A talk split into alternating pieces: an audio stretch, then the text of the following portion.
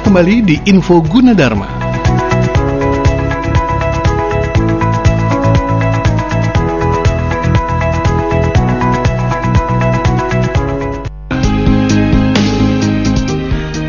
Ya, kita kembali bersama di Info UJ yang disiarkan serentak di 8 radio station network Megasuara dan Info UJ juga disiarkan secara langsung oleh UJ TV dan MGS TV Sukabumi. Baik pemirsa dan juga sahabat Megasuara, kita kembali bergabung dengan rekan Alvin Permadi yang akan melanjutkan program Info UJ selanjutnya. Ya, Alvin. Baik, Apakah sudah ada yang WA nanya-nanya? Ya, ini ada satu pertanyaan yang menarik tadi uh, ada Taman hmm. Robotika ya kalau nggak salah UJ Geopark ya. Nah, hmm. ini uh, bisa uh, saya ucapkan selamat uh, siang dulu nih kepada Ibu Entin yang ada di kawasan Bogor. Uh, bisa hmm. nggak hmm. jadi destinasi wisata edukasi untuk umum atau uh, apa namanya anak sekolah untuk dunia pendidikan? Okay. Menarik ini soalnya untuk ada ajak anak-anak ke sana. Hmm. Iya, iya. Ada fotonya nggak tuh WA-nya Yud Untin ya. itu? Belum, belum. Ada nanti, fotonya nggak? Ya, uh, nggak. Foto, foto anaknya kayaknya. fotonya nggak di save masalah nggak lihat fotonya gitu. Oke, okay, baik, baik. Silakan, silakan. Yaudah. Ya. Gimana Prof? Taman robotika yang ada di UG Teknopark Cikalong Cianjur apakah bisa dijadikan taman edukasi?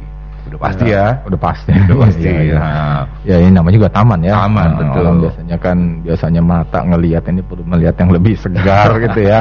Ya jadi taman ini juga bisa nikmati oleh publik. Yang saat ini juga banyak loh anak-anak iya. yang selfiean gitu. Hmm. kalau ngelihat ya kalau kita ke sana ya Mas iya, Alvin ya. Betul. Banyak juga penduduk sekitar bahkan mungkin radio 10 kilo hmm. udah ya, karena ini sudah cukup istilahnya sudah terkenal lah ya di wilayah sekitarnya, nah mereka bermainlah di sana gitu kan. Uh, uh, sehingga ya masyarakat ya tentu saja bisa mengakses itu untuk hmm. ya melihat lah ya karena kita juga itu.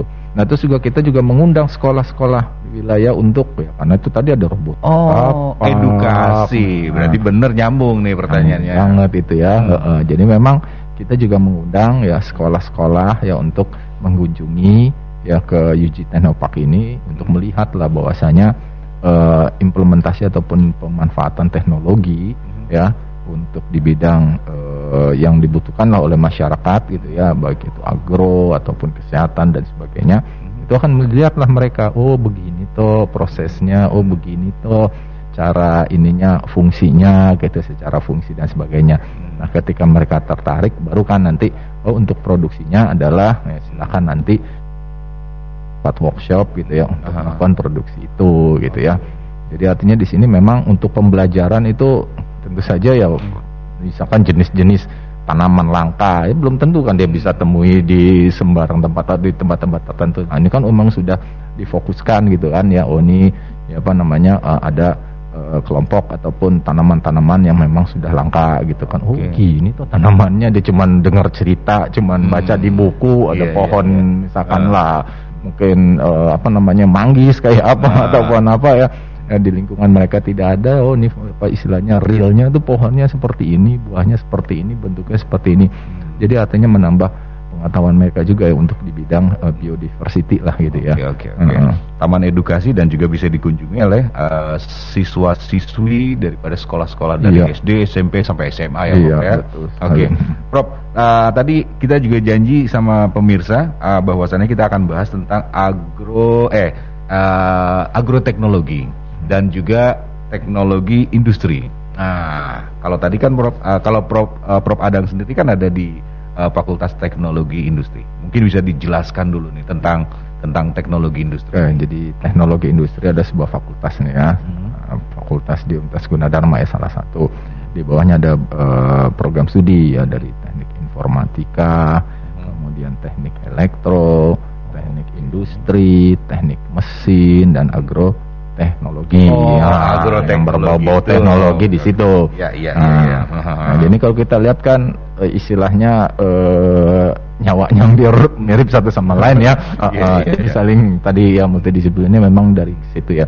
Jadi di sini ya kita ada informatika ya, seperti kita ketahui ya saat ini kan semua perangkat tidak terlepas dari teknologi informasi. Hmm. Ya, ada IoT, IoT, sensor ya. Agro butuh kan sensor Ya, sensor tanah. Oh. Mana nih sensor tanah ini? pH-nya berapa? pH-nya berapa? Iya. Arahnya unsurnya apa saja? Arahnya betul. Nah, kan dibuatlah secara elektronik oleh teknik elektro, secara pemrograman oleh teknik informatika. Gimana sih link ke cloudnya? Gimana sih melakukan encodingnya data itu? Ya gimana sih data ini nanti diolah secara smart pakai AI-nya seperti apa? Nah, ini ranahnya informatika gitu ya. Nah, elektronya gimana sih e, sensor kita buat gitu dengan microcontroller dan sebagainya untuk bisa menghasilkan data digital nanti diproses oleh informatika nantinya datanya ke depannya kan. Nah, kemudian gimana sistem jaringannya gitu supaya bisa dikirim gitu kan dengan baik. Nah, terus teknik mesin ya itu kan ada mekaniknya kalau di oh, iya. pertanian ya. Ya, nah mekaniknya ya. Nah, mekaniknya ini bagian teknik mesin. Gimana mesin pemotong, gimana mesin ini bisa berjalan gitu ya pada sebuah lahan tertentu gitu kan. Nah, ini bagian teknik mesin gitu ya. Nah, agronya nih pohon-pohon nah. fiturnya apa ya gitu ya. Kayak misalkan tanah kan bagian agro lah yang memahami tentang hara gitu kan. Hmm. Apa sih kira-kira fitur yang harus kita ekstraksi dari hara itu? Hmm. Gimana sih cara supaya uh, tumbuhan itu bisa tumbuh dengan baik untuk berproduksi dengan baik? Haranya harus bagaimana? Pemberian pupuknya gimana? Aturannya apa? Ini kan hmm. di bidang agro kan, ya, nah, ya, agroteknologi. Nah, jadi ya Kemudian alat ini kalau mau diindustrialisasi bentuk yang paling ideal secara ergonomik, secara keselamatan dan sebagainya itu kan bidangnya teknik industri. Nah, jadi artinya di bidang teknologi industri inilah yang kita coba untuk dan saat ini sudah kita uh, lakukan gitu ya untuk membuat sebuah produk dari hulu ke hilir sampai industrialisasi. Nah ini semua juga jadi terlibat. Nah di sini mahasiswa lah ya dan dosen nanti akan terlibat untuk menghasilkan alat-alat tersebut gitu. Oke oke. Ada syarat khusus nggak kalau misalnya mahasiswa, uh, wah ternyata lumayan menarik juga nih teknologi industri dengan beberapa jurusannya. Uh, ada syarat-syarat khusus untuk masuk ke Fakultas Teknologi ya. Industri? Tentu saja yang diharapkan dia memiliki kemampuan untuk hmm. di bidang itu tadi ya. Uh, uh, Minatnya juga ya. ya. Jangan sampai dipaksa ya, Prof. Ya. Iya, kasihan itu ya. Uh, uh, betul ya. Ya jadi artinya di sini kalau memang passionnya ya, passionnya memang ingin untuk bisa membuat perangkat ya, untuk bisa mengontrol perangkat membuat sensor ya apalagi zaman now ini kan kita hmm. kenal dengan revolusi industri 4.0 yang syarat dengan itu tadi ya teknologi-teknologi ya seperti IoT-nya, 3D printing-nya, AI-nya gitu ya. Nah, ini uh, Fakultas Teknologi Informa apa Teknologi Industri ini sudah menyiapkan untuk itu ya di dalam kurikulumnya, dalam laboratoriumnya, dalam proses pendidikannya, bahkan juga uh, hilirisasi kerjasama dengan industrinya gitu kan.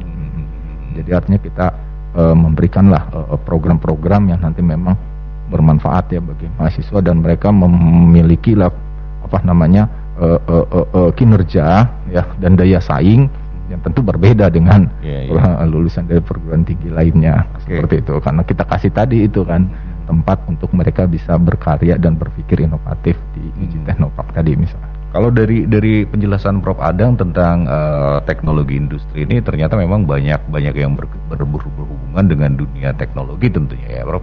Nah selama masa pandemi ini dari mulai 2020 ya nih Prof ya hmm. pandemi itu uh, bagaimana kegiatan-kegiatan yang terjadi selama masa pandemi dengan dengan khususnya yang berhubungan dengan teknologi industri ini?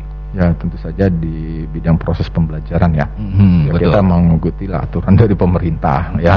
kita mengikuti aturan dari pemerintah untuk hal-hal tertentu mungkin butuh ya bertemu, bertemu secara fisik lah gitu ya, ya untuk megang alat, mengoperasikan hmm. alat kan tidak bisa kita cuma menonton iya. dari video simulasi ya. Nah itu mereka melakukannya secara fisik namun dengan protokol kesehatan yang ketat gitu.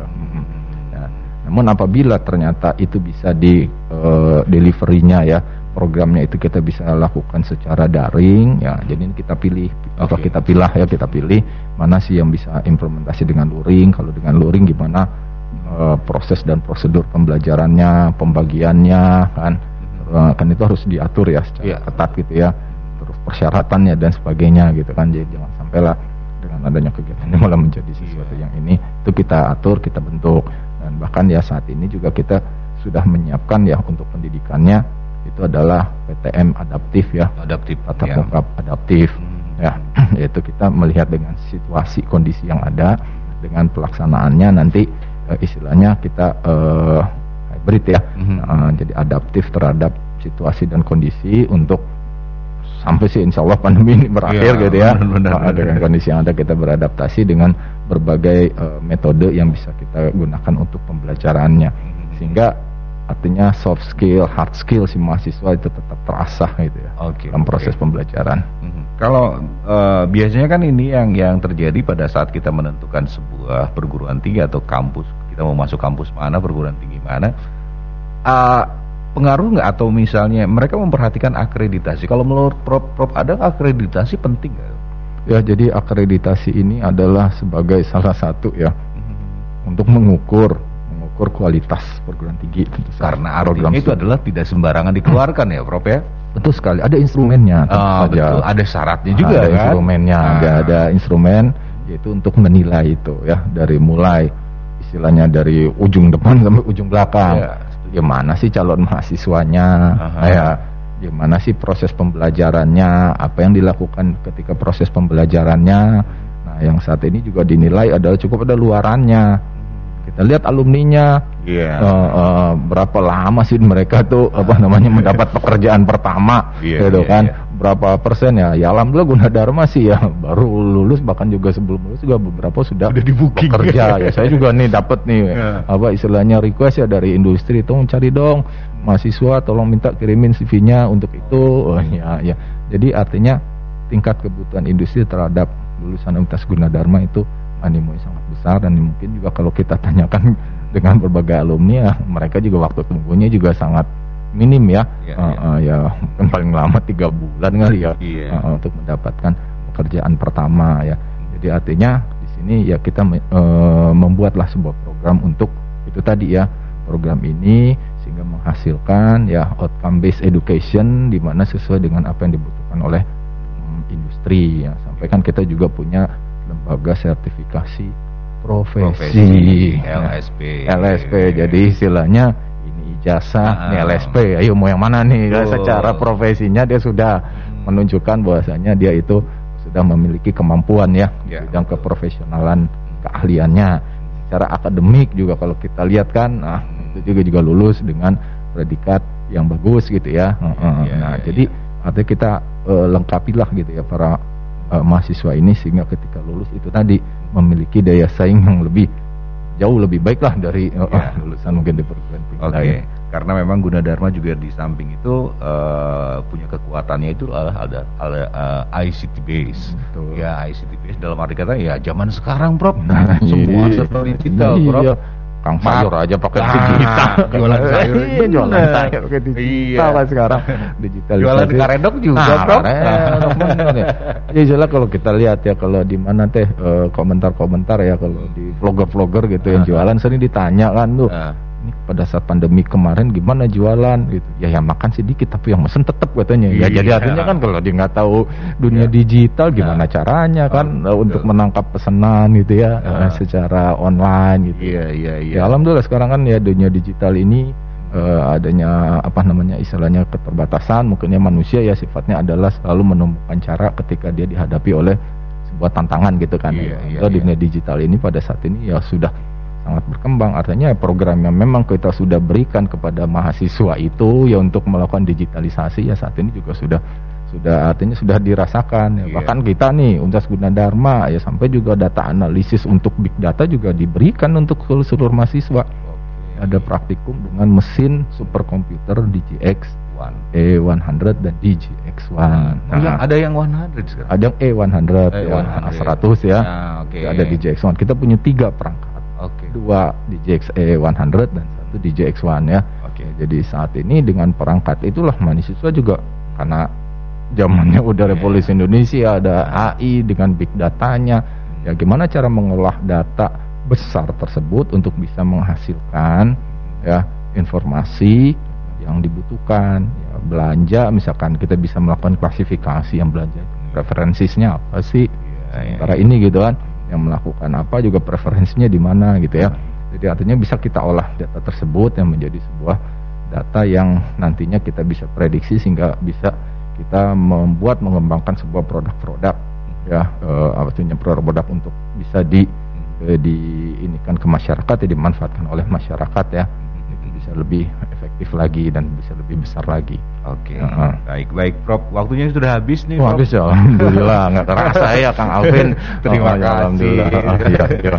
Terima kasih, terima kasih, Prof. Dan uh -huh. sebenarnya masih banyak pertanyaan-pertanyaan yang berbau berbau berbau digital nih. Uh -huh. Tapi karena udah disuruh stop ya, udah kita stop dulu ya, Prof. Oke, okay. Yuda, Buster. Uh, masih saya di sini ah, Bang Alvin. Siap, ya. siap, siap. Oke. Okay. Yud, terima kasih ya. ya. Salam buat teman-teman yang ada di uh, tujuh radio. Baik. Uh, Mega Suara Network, kemudian di UG, uh, UG dan juga UG Radio termasuk di MGS TV. Iya. Ada yang mau disampaikan sama Prof Ada? Terima, terima kasih aja. Terima ya. kasih aja. Nanti bisa ketemu lagi di lain kesempatan. ya. Oke. Okay. Baik. Terima kasih Yud. Ya. Baik, uh, uh, sahabat Megasora dan juga uh, pemirsa, sampai di sini jumpa kita di Info kali ini dan jangan lewatkan Info uh, edisi berikutnya dan kita akan kembali dengan program selanjutnya. Sampai jumpa. Baru saja kita simak info Gunadarma yang disiarkan langsung oleh Mega Suara Bogor, Mega Suara Serang, Mega Suara Sukabumi, Mega Suara Indramayu, Mega Suara Kuningan, Mega Suara Kulon Progo, dan Kota Perak, Yogyakarta. Dengarkan terus info Gunadarma di Mega Suara Network setiap hari Rabu dan Sabtu jam 9 pagi.